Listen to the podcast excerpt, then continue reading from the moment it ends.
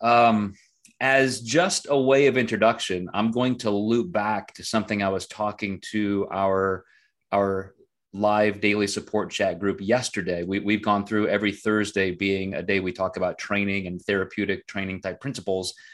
We've, we've been picking apart all the different nuances of training design and, uh, you know, frequency, duration, hitting different muscle fiber types through different energy systems, all of that. And, and I, I used a couple clients as examples yesterday, and, and I had an email from one of them uh, this morning that I thought was, was great to discuss. One of my my top female, you know, bodybuilder clients, figure competitor, who who's pretty gifted. She has a lot of muscle. She's been training for a long time, so you don't really expect somebody like that to have you know tremendous change, you know, just with a protocol change.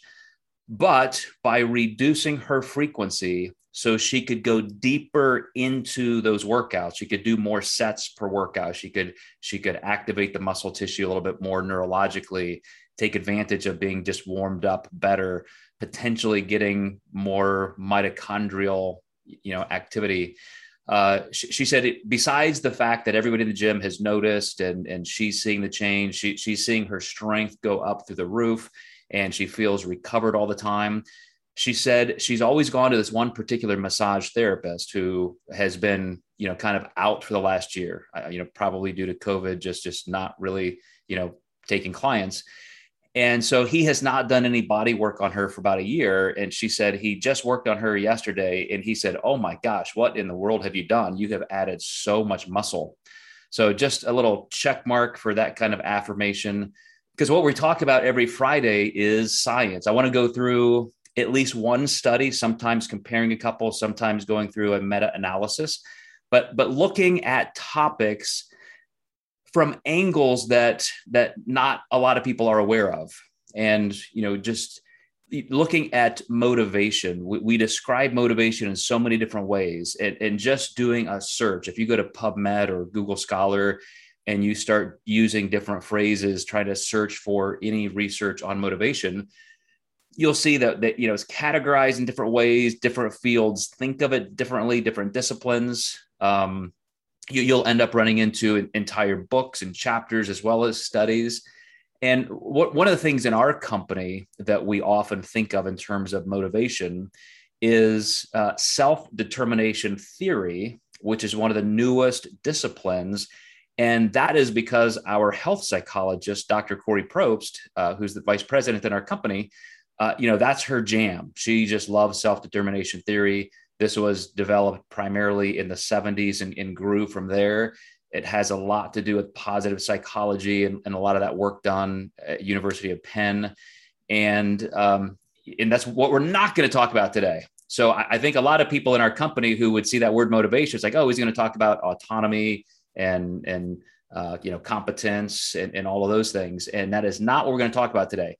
Instead, I went to uh, an entire different discipline. This is from the a, a, study commissioned by the Federal Reserve Bank, and it was done uh, in conjunction with MIT, uh, the University of Chicago, and they uh, one of the one of the people that I saw who used this. I first came in contact with this particular research through a TED talk and it was actually a lawyer who was a political speechwriter who also has his hands in uh, just business development.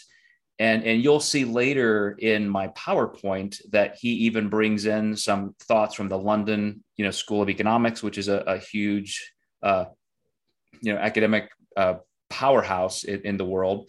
So here, here's what I'm going to do. I'm, I'm going to show you some things that that have been studied about motivation from an incentive perspective. And one of the reasons I went this direction is because you can study it more acutely. When when you're when you talk about workers, employees, things like that, you can you can make change right now and you can measure results. And and that's what a lot of people in business there, there's an entire field. If you go to business schools or, or look up that kind of work, you'll you'll take entire courses on this type of thing you know on, on just motivation and output and productivity and efficiency. That's, obviously, that's been a huge thing for you know more than 100 years in business. But we're we we want to relate that to health. We want to look at okay, how is this going to help me lose body fat? How is this going to help me not binge? How is it going to help me say no to that donut? How is this going to help me achieve my goals with with fitness? So I'm gonna I'm gonna present this material, then I'm gonna provide that that bridge at the end, and and you know we'll see what you guys think in terms of discussion.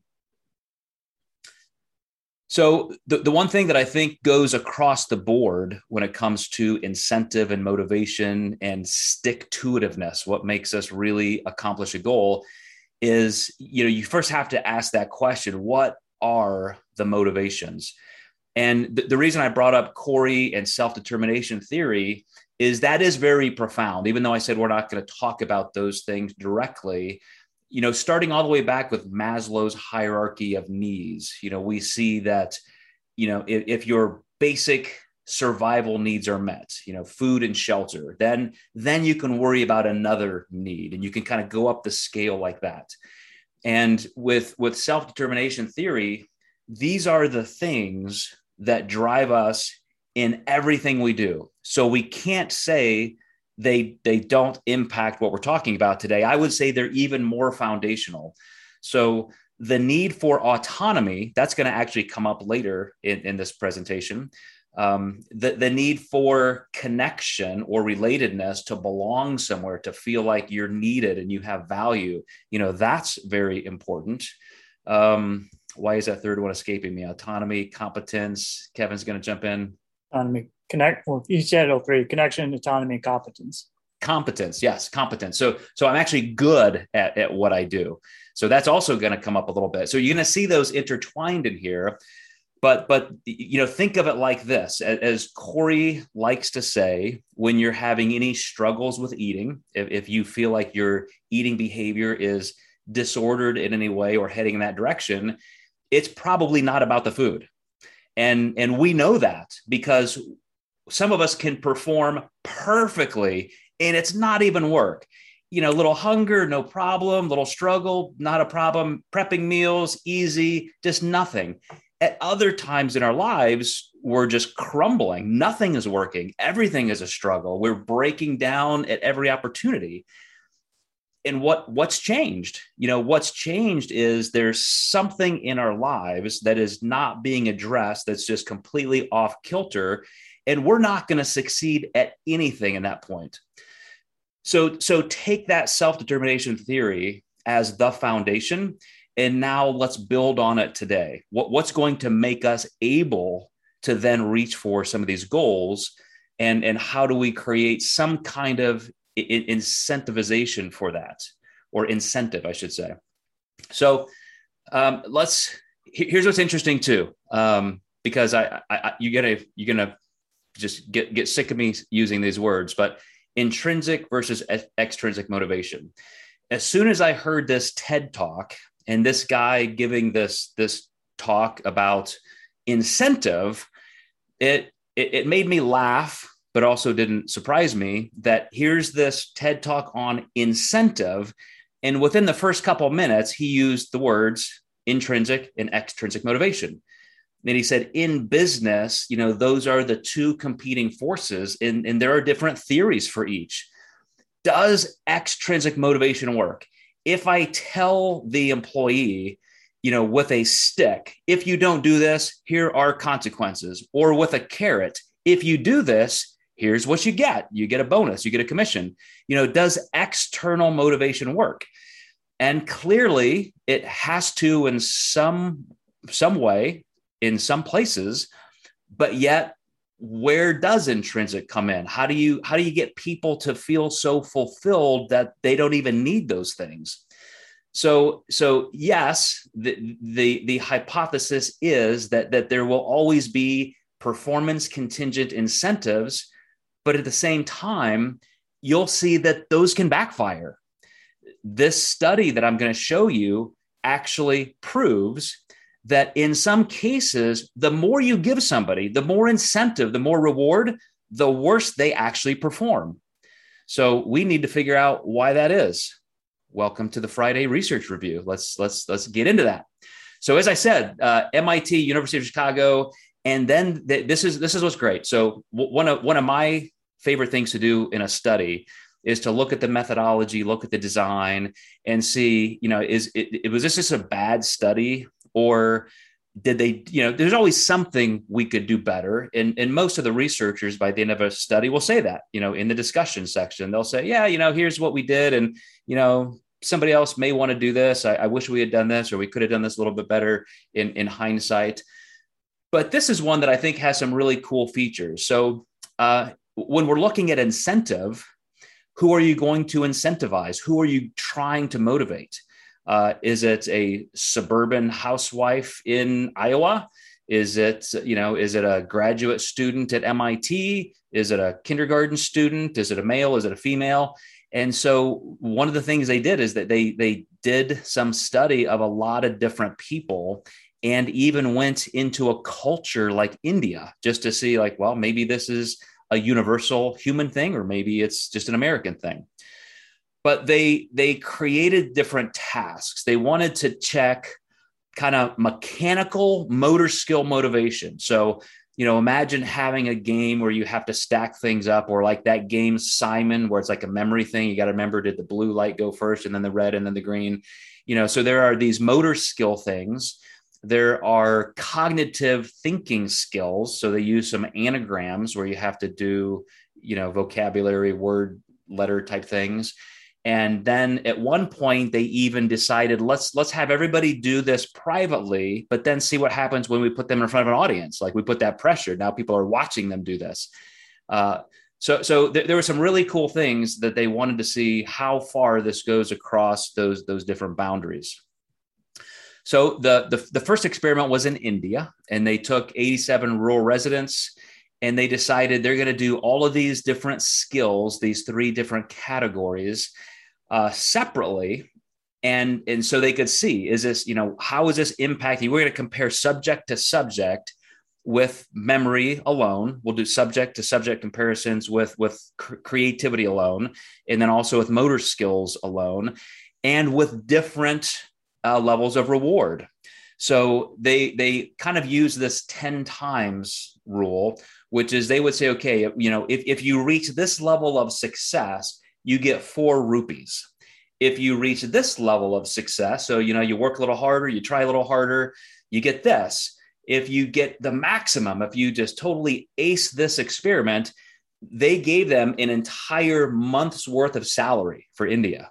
So this was not your typical little study where you go into the, you know, dental school at IU and, and sign up for a six week, you know, toothbrush study and you get five bucks or 10 bucks or a Starbucks card. They're giving you an entire month's worth of, you know, income if you do this well. So that, that adds some true incentive.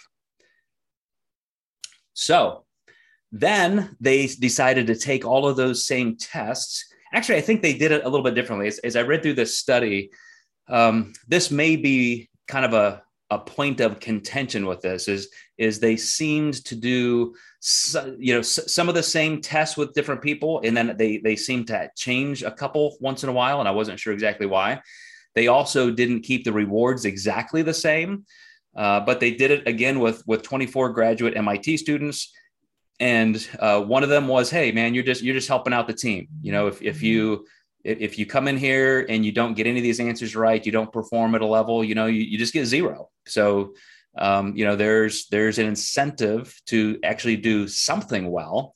And you know if you just re- reach this medium standard you get 150 bucks. And then you know if, if you kind of max it out you get 300 bucks then they went to University of Chicago, got 39 subjects, and this is where they added the audience versus no audience component.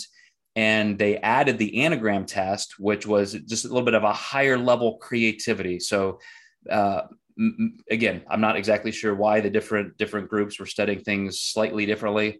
Uh, but this was also, um, it seems a little bit less incentivized. The most you could make with this one was $13.58. So you know, there you go. Maybe maybe for 30 minutes of your time it was worthwhile. But let's let's see exactly what happened here. Uh, so with with nine so with three tests you know three three of in each of the different categories so they had nine total tests in eight of the nine tasks we examined across the three experiments higher incentive led to worse performance so the more you give people the more you say man if you just work this hard if you just go up to this level you'll get more money that's where you started getting a drop off as a matter of fact between level one and two, the minimum and the medium levels of reward, there wasn't that much difference. But as soon as you got up to that top level, uh, it, it, all started to fall apart. And so, you know, we'll, we'll talk about why in, in, just a few minutes.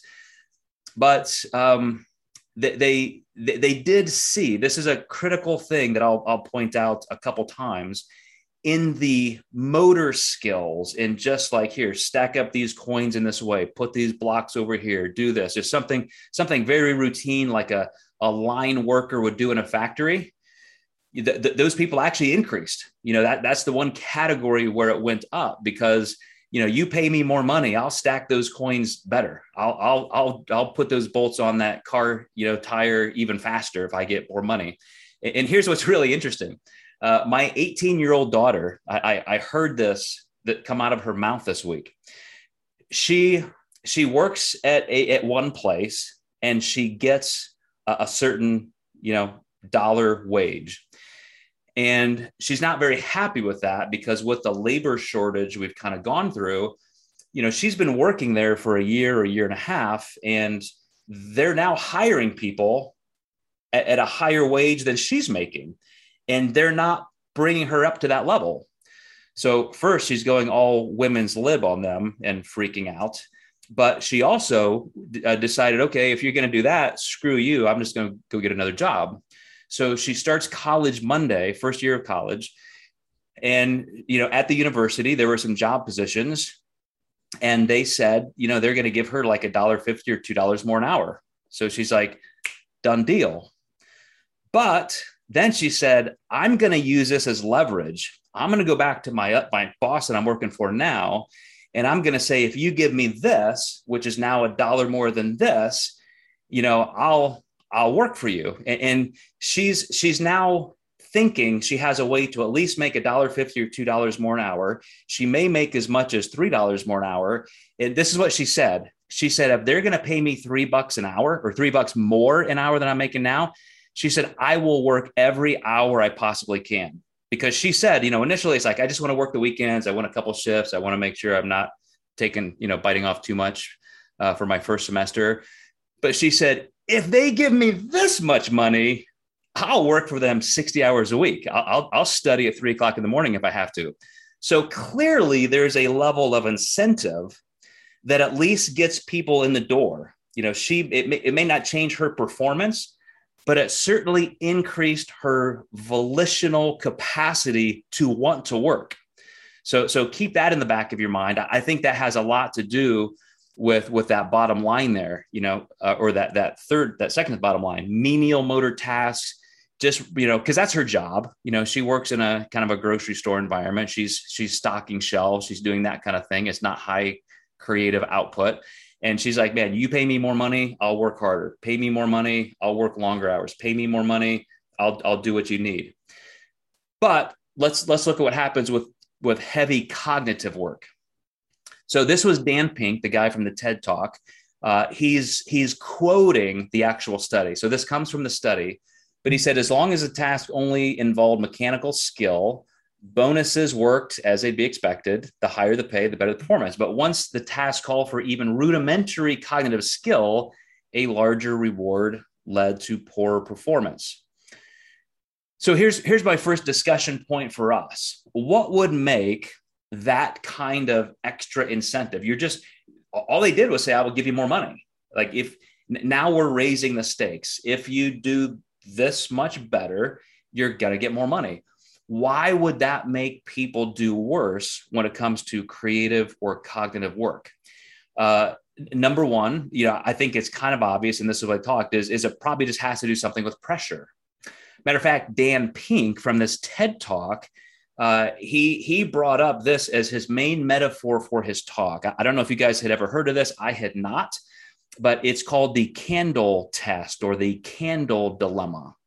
And this has been a psychological test used since the 1950s. But they they they create it like this. They have like this this office cubicle, a desk, and they have this little tray. So it's it's like this little box. If you could imagine this calculator as a tray, and it was it was connected to the felt board, and it's just this little tray that is is with thumbtacks. So it's just sitting there in the corner. And then they had this candle just laying on the desk, and they had tape, just like scotch tape.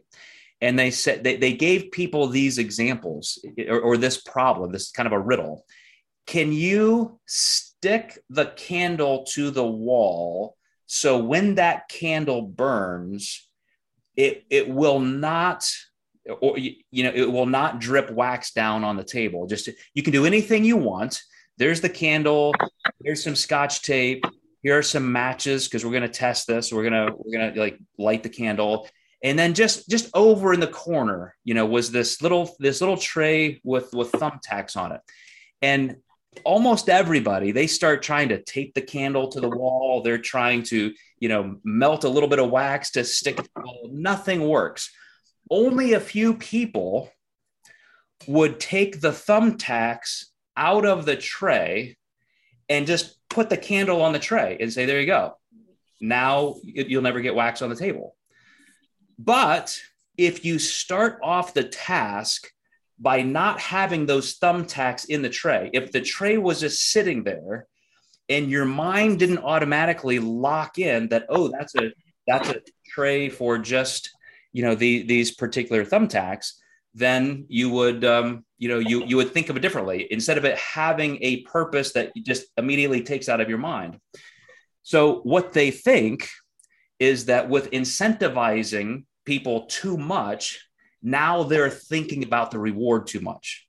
They're thinking about the extrinsic motivation they're thinking about the reward so much that they forget just to be creative their, their mind is being occupied and, and so what they're taking away is the autonomy, the competence, the mastery, the fun, you know, of it, the, the creativity.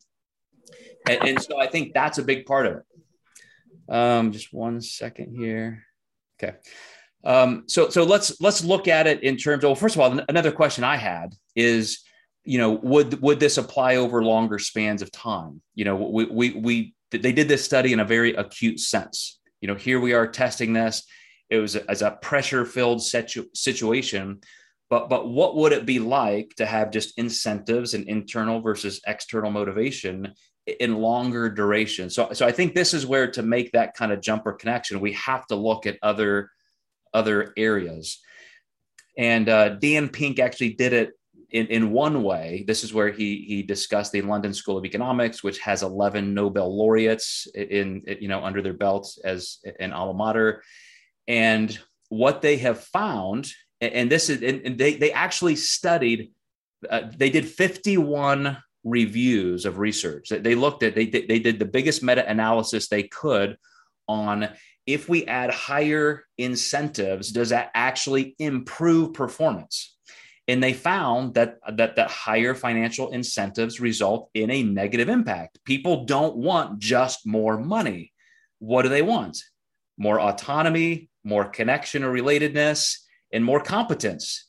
Uh, you know these are the things that we all value. And so when you feel like you're part of a team when you feel like you're needed when you feel that level of connection when you feel that you're good at something and so you know you know you are getting some positive reinforcement from that those are the things that make you want to move forward and accomplish.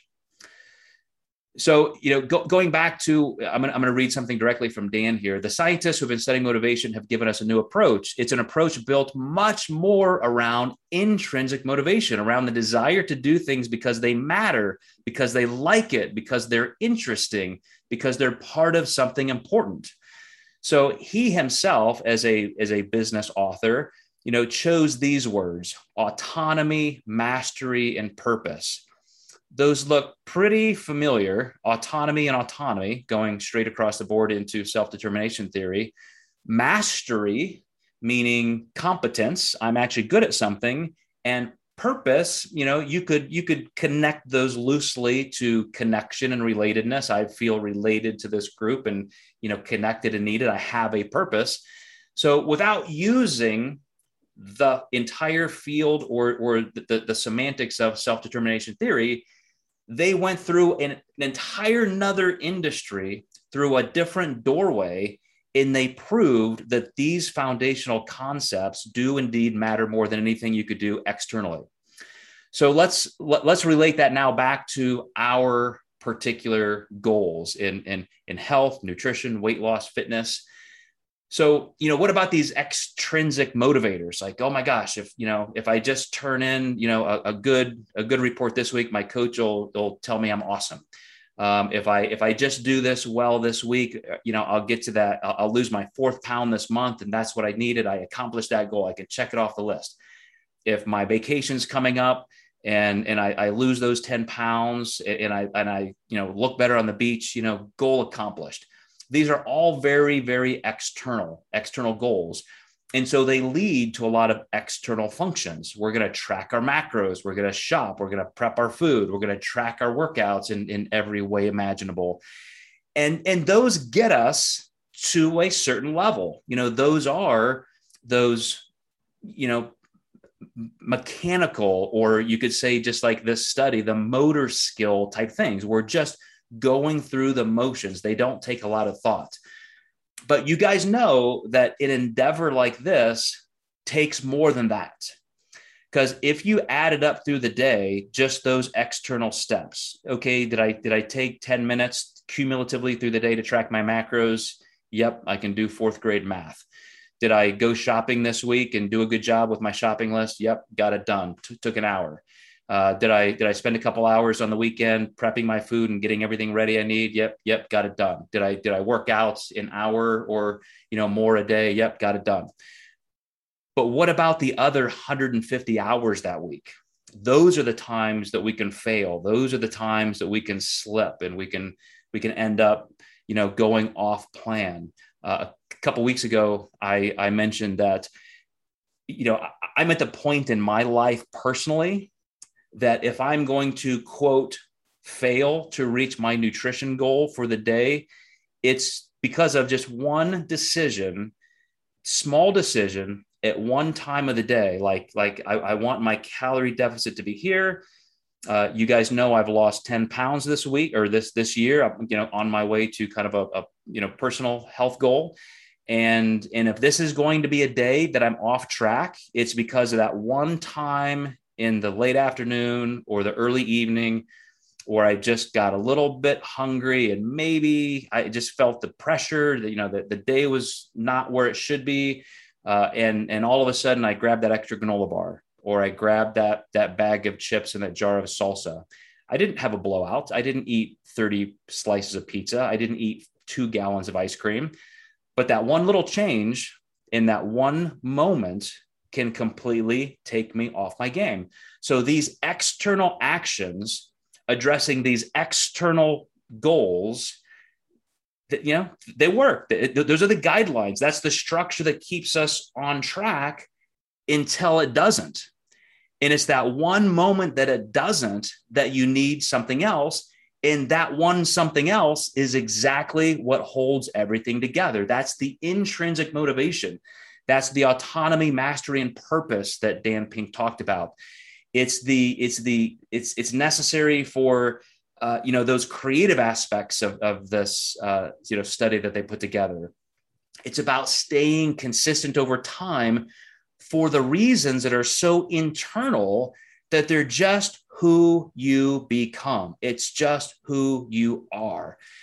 And so this was a this was an interesting outcome of some of these studies. When you look at this theory in business school and, and, and, and just human resource management, what they've come to realize is you need to give people more than, than financial incentive. You need to give them autonomy, mastery, and purpose opportunities. So he, he, he gave examples of some companies who do this in, in terms of this business scenario, this, this entire context. And he said, you know, let's talk about this company. I think is uh, Elysium or something. It's like an engineering company in uh, in Australia. And he said they, they did their own little self experiment one year. They said, you know what, guys, we, we want to do something kind of fun. All of you engineers, you you you do what you're told. You make the stuff we tell you to make, and you know, thumbs up. That's why you're here. That's why you get a paycheck. But we're to have one day where you make anything you want. Like you have all the resource of the company, you have all the equipment, all the machine, you're going to get paid for it. You've got 24 hours of paid time and you get to make anything you want. It doesn't have to do anything with what we even do as a company. And people went ape shit. Like they loved it. Like, really, we get paid to just to, to have fun, tinker around, do some stuff creatively. And, and so guess guess what came out of that? Like a lot of great stuff that elevated the company you know that they, the, the company gained from that. So they started doing this at, at, at, certain intervals. It became like a monthly or a quarterly thing like this is the day we do this. And you know i'm sure they made it fun. They, they added some some company um, you know not not financial incentive but but the the awards you know the kind of things the, the bragging rights for doing something cool and, and of course, there are companies like Google who do that. I, I think he said they spend like 20% of their time doing, doing the very same thing. Like, you know, here's your job, but one day of the week, if it's a five day work week, one day of the week, you just get to do whatever you want. You, you come into work and do anything, you know, I don't care if, if you play ping pong or do something else, you just, it's work time, but you know, they, they probably have some, again, non-monetary incentives to do something worthwhile. And what they found is as part of this company, as part of this team, if we can do these things that aren't just tied to the bottom line, it's not just tied to how much money you make and how much money you make for us, but just something that that gives you that creative outlet and, and that that exercising of your yourself, your self-worth, you know, it matters. So how do we do that with our health and our fitness? I'm gonna I'm gonna get back out of this screen share here. And and the big question is, you know, as we go through our day, as we go through our own processes for achieving something for that next big bodybuilding contest or losing a 100 pounds and we're looking at this matter of fact you know in uh, about 35 minutes or so when i'm finished with this call i have a video consult with a brand new client and we're going to go over his programming and he he has you know probably 60 to 80 pounds he wants to lose. And when i look at a person like him you know we i've worked with thousands of clients like this. We've all had similar goals in uh, many different areas. But that's a that's a big mountain to climb. You know you're just getting started. Day one i'm sitting here in front of a screen talking to joe about nutrition. And now this is going to take me six, eight, 12 months to accomplish. You got to saddle up and be in this for the long haul. This is where those external motivators just will not carry you. They're necessary. There's got to be some reward for those things, but for the long haul, it still has to come back to that intrinsic motivation. So, uh, friends, the floor is yours. I would love to hear your comments and your questions or your experiences. Uh, keep in mind that an awful lot of people will be watching this on a playback. And so you know don't don't feel shy. A, a, lot of people just love to hear you know our interaction on, on these calls. And and i think they help a lot of people. So every, every time you ask a question you can be sure that there are probably tons of people who wish they had the chance to ask it as well. So so feel free to jump in.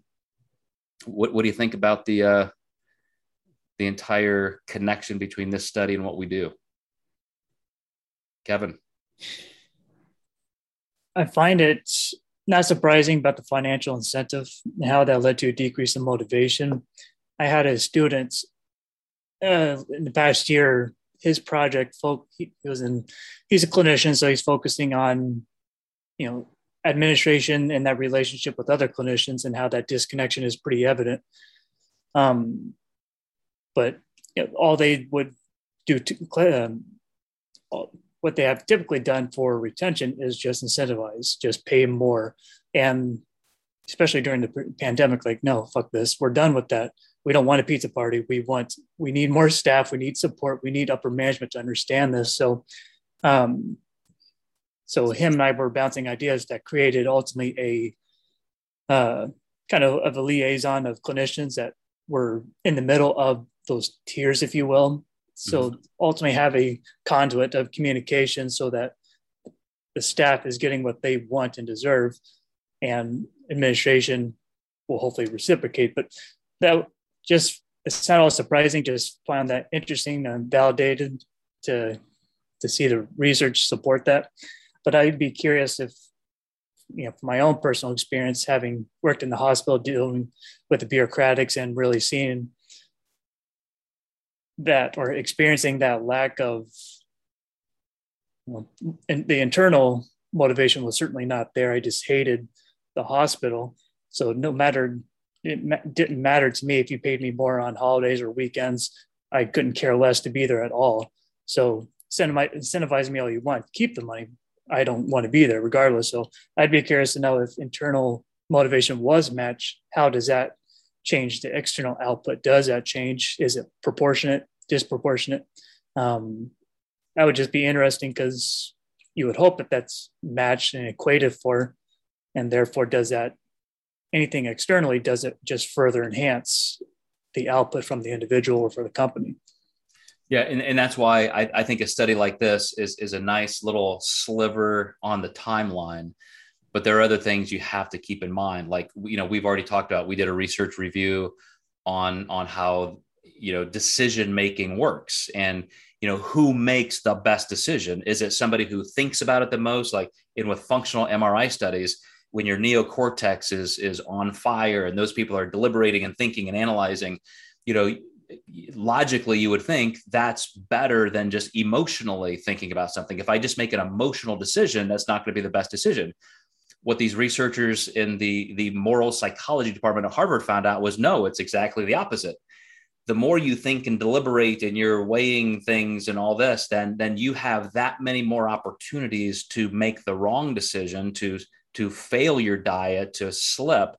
But the person who has moralized it, who just has an emotional reaction, this is what I do. I'm not the kind of person who does that. I will not fail. I will not do this. I will not show up late. Like when you make a moralized decision, you make fewer mistakes and you make better decisions. And so, coming back to what you're describing, you know more matters to people they are emotional decisions when you talk about connection and autonomy and how you contribute and how you're you reciprocated as a human being you know that does matter more to people on the mechanical side what you were describing like you, you still need some level of financial reciprocation for income I, I, I equate that to us moving along in our nutrition journey, we have to see a certain amount of results to even stay interested.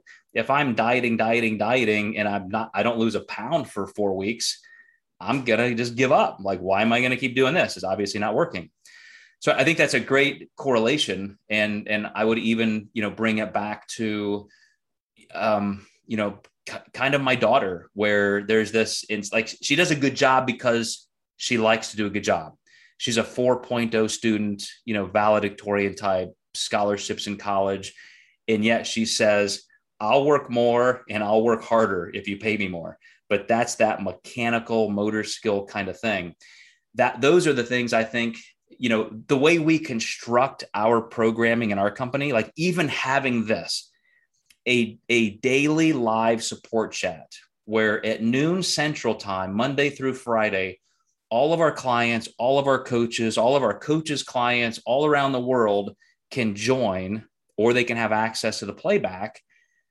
We're not we're not giving them a reward. We're not we're not taking more body fat off of them. We're not we're not giving them a trophy, but they're getting heard. They're they're they're increasing competence. They have the opportunity for connection. You know, those are all the things that matter. And so like like you were just describing in that scenario, Kevin. Uh, I, I, was speaking with somebody. Uh, you know, Steve Dodd and I traveled to South Carolina with a couple of his staff members, and we were talking about some of these same issues. And uh, one of his staff members said, "You know, you know, sometimes a donut goes a long way." And you know, instead of another dollar an hour or a commission or a bonus, that donut representing somebody just saying, "Hey, I appreciate you. I I thought of you I value you so much that I went out of my way to bring you this gift. Like that, that means more sometimes than than that money. But uh, good stuff, Kevin. For those of you who don't know, Kevin Brunacini, of course, Dr. Brunacini is is my co-coach in the Flexible Dieting Institute. Uh, he is a a, a doctor in nurse practitionership. I was never know how to say that. But uh, any other questions or comments on, on, how we can use the best of extrinsic motivation to intrinsically motivate us, if that's possible? St- Stacy, I, I, if you have time, I know you're working there, but you're somebody who has worked in the quasi medical and business field in sales. You see high level decisions being made creatively, engineering wise as well as the bottom line where stuff has to get out the door. Somebody has to sell this. So, uh, any anything that you uh, you feel can be added to, we can make better.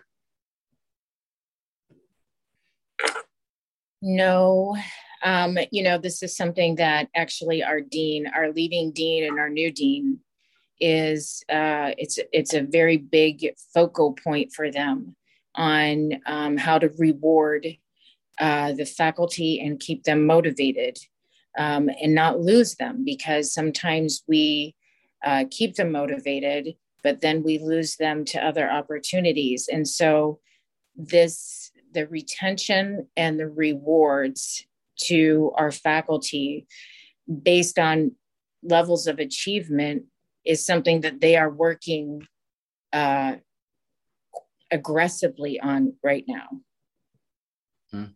Well, and, and to me, this is why, and, and I'm going to jump onto the business side of the conversation instead of the, the nutrition and health side. But this is why I love the free enterprise market when it's a completely level playing field. Because if if I'm working for you or you're working for me, we should both care enough about that relationship that we want the other person to be happy. And so, even if somebody was offered a little bit more money for a job, why would I go? I love where I am. I love these people. I, I would never want to leave here. Uh, sometimes that does have to mean physical remuneration. But um, you know, I think that's part of this whole intrinsic value system that we're talking about. And and when it comes to the nutrition side, the health side, that's why it just has to matter to us. There has to be something so valuable that we don't want to lose that. You know, Kevin Brunacini lost 120 pounds 10 years ago when he kept it off, changed his entire course, you know, of his of his life and career. Uh, when I was a little kid, you know, and, and especially kind of moving, you know, I started out majoring in business and marketing and in a, in a family that was very unhealthy, zero health values whatsoever. Everybody's obese, everybody has diabetes, everybody dies in their 50s or 60s of heart disease. And yet, when I said, no, that's not good enough, I, I want to have a different type of physical health life, you know, I didn't have to make that decision, but along the way, there was enough incentive to keep me there. I could cognitively see the value. I, I, can see what happens if I don't take care of myself but I also feel those rewards. I, I know what it feels like to be strong and healthy. I know what it feels like to be lean and not so lean. I know what it feels like to sleep better because I'm eating better. I know what it feels like to have better self worth and self esteem because I'm taking care of myself. Like, if those things don't matter to us intrinsically, there is no external goal that will get us there. There is no bodybuilding trophy. There is no next level. There is no percent body fat that will make it that appealing. It just has to be so valuable to us some way. And if we struggle with those things, if we're like, why can't I do that? You just don't want it enough. It hasn't made that connection yet. You, you have not you just haven't seen it in that way that makes it click. And and you know, coming back for a second to the business side, Stacy, I think that's why managers and human resource directors and business owners and CEOs have a hard time because they're just always thinking of all of the externals. I'll give you more money. I'll give you better parking space. I'll give you this. And if they just create that environment where, where people want to be there, it, it, it's kind of easier, but also not at the same time. Just just like for us everything i just described about intrinsic motivation for our health it sounds easy but it's not always because in 24 hours a day there are always those things that uh, could could make us make poorer decisions. You know i have to say that and i've brought this up before when I worked for Pfizer, and so this was a long time ago, and this is when the industry was much different than it is today. They had it down to a science on how to keep us motivated, how to keep us loyal. It was it was this giant company and it felt about this big. And if you had a family member that was being interviewed for a job, that trumped everything they would do anything to hire family members for existing employees. I would get anniversary cards for my husband and I from Pfizer with tickets to go out to a movie on us, take the night off. Here's a gift card, hire a babysitter. I mean, they they made the the loyalty that they created from you made you want to do your job better and work harder because you had this giant company that was in a moment's notice ready to support you. And I've told you this how, you know, one doctor made an off color remark when we were promoting Viagra. It was not bad, but it was, you never go in that office again. Don't go ever in that office again without a male. It is not necessary. They didn't care what rank he was, how much he could do. It, I mean, you just had you and listen how I'm talking about them. And I've been away from them for so many years, but you were constantly rewarded for doing your job. And I mean, like making sure things are done, and they hired your family. So I don't know how that can translate in how to translate that kind of like it because the it turned into me as this obligation to do my job better than I did the day before as if big brother was watching me do it every single day. Does that make sense? Yeah and i'll i'll offer a way that that translates and it's going back to Corey's phrase, it's not about the food. Um, you know, what what if as you're talking about that work environment and that staff of peers, make those people your friends and family for a second. And your goal is to lose 50 pounds, or your goal is to do this photo shoot, or your goal is to run your first 5K in your life, lose 30 pounds and run a 5K. And what if your spouse you know, said, "That's stupid. Why are you doing that?" You know, and and and personally, you know, never never offered you any validation, maybe even derided you in some way. What if you didn't have any friends who cared and you just didn't have a community of support? Like those are all the things that are missing for people who find it a greater struggle. And, and sometimes we have to create those things. You know what? Uh, you know, I, I, think of our communication director, Steve Stewart, who left Evansville, Indiana, moved to Nashville in a city where he, you know, knew only a couple people. And it was almost like watching your child go to the first grade and you're tr- trying to tell your child how to make friends. And, you know, and so I, I would literally have these conversations with Steve and like, well, you know, have you thought about doing this? And you thought about doing that? And I talked him into volunteering at the VA and he met some people and I taught him into joining a bike club and, and joining this meetup group and these kind of things. And then finally, I said, why don't you just, I know you don't need a job, but why don't you go get a job just for fun? Like go to Guitar Center and sell pianos. And so he got a job at the at the Nashville Symphony. So he gets to go to work every day in a tuxedo and and, and out of 400 employees through COVID and all these shutdowns, he is not only one that they kept, but now they've made him a manager. So at 70 years old, he's a frontline manager and he gets to meet all kinds of people. He's he's like a kid in a candy store. And it took him to go out there and create his own social structure you know now he's got friends he goes out and rides his bike four hours a day with different friends that he's met and you know it took some time but he built that environment that now he can thrive within and for those of us in some kind of a weight loss or health transformation journey if we just don't have that we have to recognize that that is the biggest asset we're missing. It's not the reward, it's not the pounds, it's not the, the minutes on the treadmill, it's the purpose and the mastery and the autonomy.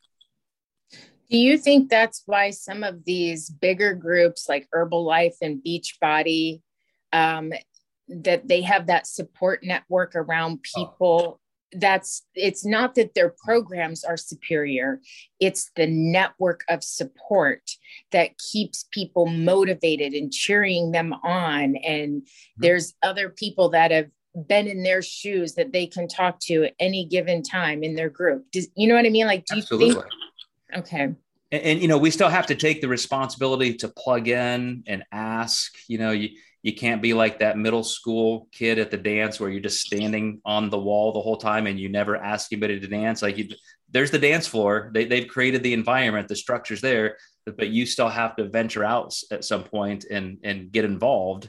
But yeah, that's the you know those opportunities that companies give for engagement.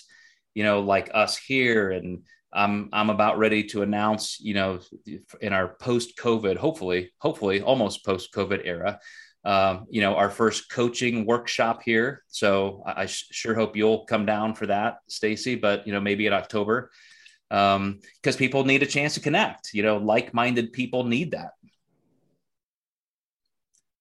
for sure. Let me see here. I think uh, Amanda threw a chat in there. Yeah, CrossFit. Yeah, huge example. Yeah. CrossFit and Peloton. Absolutely, great example. Well, any uh, any other thoughts or comments, you guys, before we wrap it up for the week? Joe, you had mentioned the hierarchy of needs. Mm-hmm. Now, now I'm assuming that the people who the people who have already satisfied they're at the point of self actualization at the top, and like then there Kevin. were people, right, or Steve Dodd, and, and then at the bottom where you have the people who are looking for food to eat that you know right yeah. I'm assuming, I'm assuming, and, and, I'm looking at they had people from India, they had people from MIT.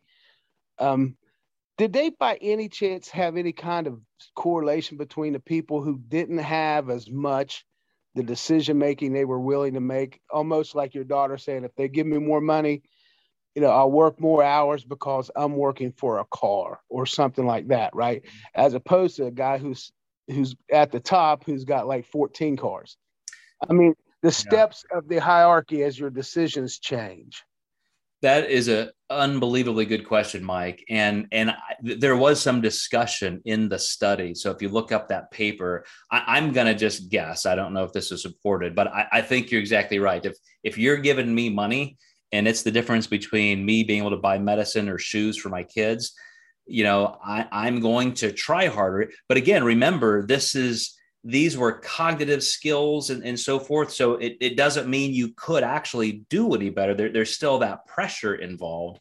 But but I guarantee, you know, you're you're you're bringing in so much to this conversation with that one question, Mike. In that, you know, what what is truly incentivizing to one person may be more than another. I mean, we all know those stories. We've we've read them in books like Chicken Soup for the Soul, where you know an immigrant family comes in to you know to the country and they'll they'll literally sleep in the the janitorial closet where they work and they'll work you know eight hours a day off the clock just to impress their boss to try and keep their job just so they can stay in the country i mean like like people who have greater needs will do what it takes but um yeah that's uh, I, I do i do think i remember seeing that the difference because that's why they wanted to compare like rural workers in india versus you know spoiled MIT graduate students.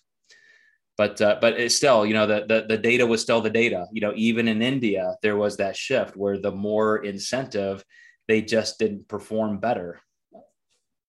But really really good question.